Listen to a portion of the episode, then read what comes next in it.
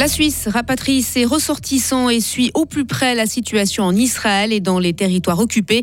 Le bilan sur place atteint plus de 1500 victimes en trois jours euh, d'offensive du Hamas. Il a 100 ans mais continue de grandir. Le musée gruérien présente son projet de métamorphose pour répondre à un public en pleine évolution aussi. À encore, féminiser les noms des rues, oui, mais sans quota.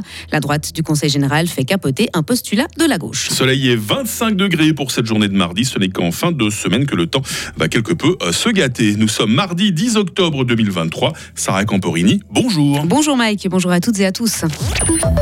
Ils fuient le conflit et rentrent au pays. La Suisse rapatrie des citoyens helvétiques d'Israël ce mardi, trois jours après l'offensive militaire du Hamas sur l'État hébreu.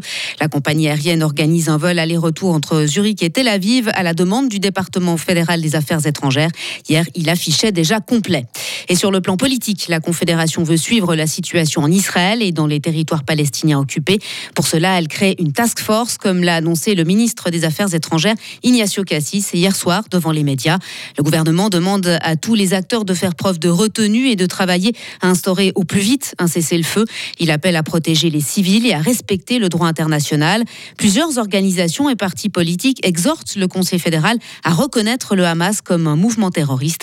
La réponse d'Ignacio Cassis. Notre situation juridique ne nous permet pas actuellement de lister des organisations terroristes. Nous l'avions fait en 2015 pour Al-Qaïda dans une loi spéciale qui s'est arrêtée à la fin de l'année passée.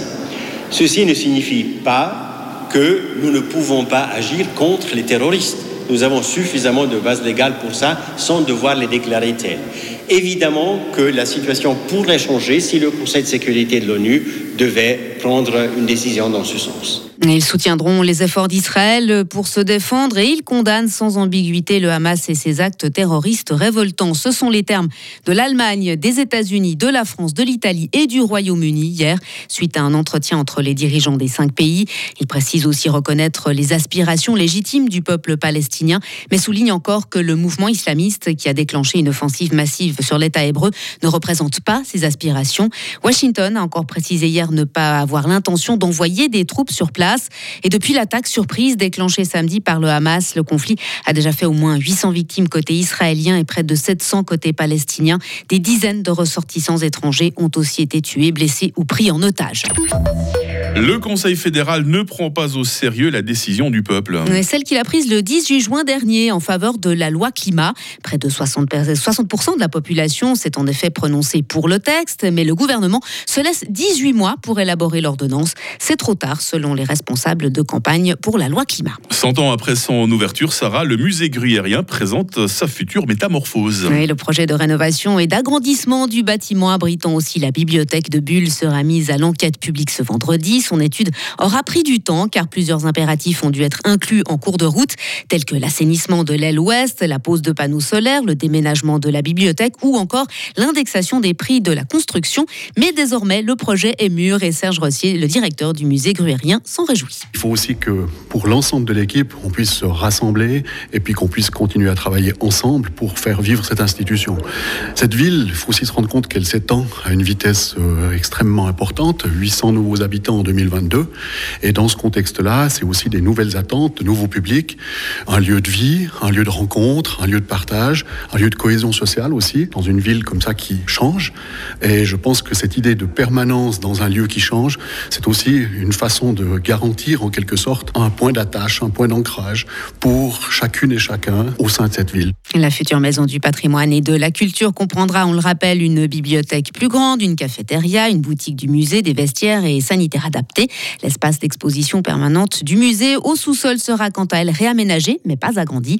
La consultation publique prendra fin le 27 octobre et mi-décembre, le Conseil général bullois se prononcera sur le crédit de construction du projet. Il doit avoisiner les 20 millions de francs. Et Bulle, toujours, ne veut pas se sentir obligé de donner des noms féminins à ses rues. Oui, le Conseil général a refusé hier soir la transmission d'un postulat venant du Parti socialiste. Ce dernier voulait que les nouvelles rues ou quartiers portent des noms de personnages historiques féminins. Fribourg, la par exemple récemment fait avec la place Lieselotte Spreng.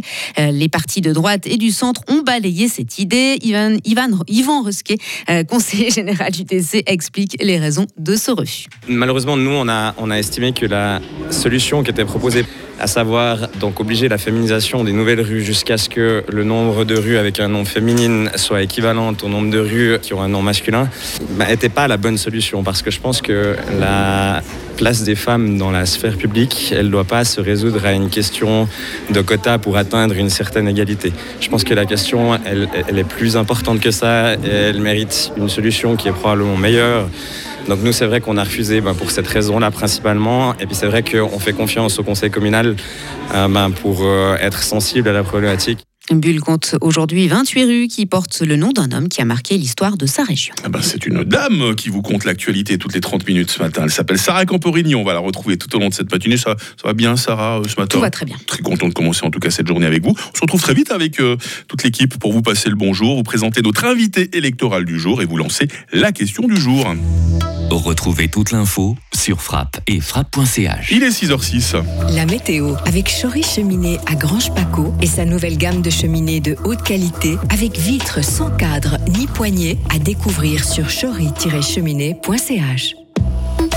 On prend les mêmes et on recommence du soleil, beaucoup de soleil même pour cette euh, nouvelle journée. Seuls de minces voiles de nuages élevés vont se greffer sur le bleu du ciel. Il fait ce matin 11 degrés à Payarn, 12 degrés à Fribourg, 13 degrés à Bulle. Il fera ces prochaines heures 23 degrés à Châtel-Saint-Denis, 24 à Fribourg et 25 à Morat. Il va faire très doux en montagne, limite du zéro vers 4100 mètres. Demain mercredi sera bien ensoleillé, température minimale 9 degrés, maximale 25 degrés. On sentira un petit vent de sud-ouest. Le soleil régnera encore en maître jeudi et vendredi. Il fera jusqu'à 25 degrés. Puis le temps tournera à la pluie samedi après-midi. Il fera moins chaud, 20 hein, degrés. Euh, nous sommes mardi 10 octobre aujourd'hui, 283e jour. Les Virgiles euh, sont à la fête. C'est à 7h41 que le jour va se lever. C'est à 18h54 que la nuit retourne.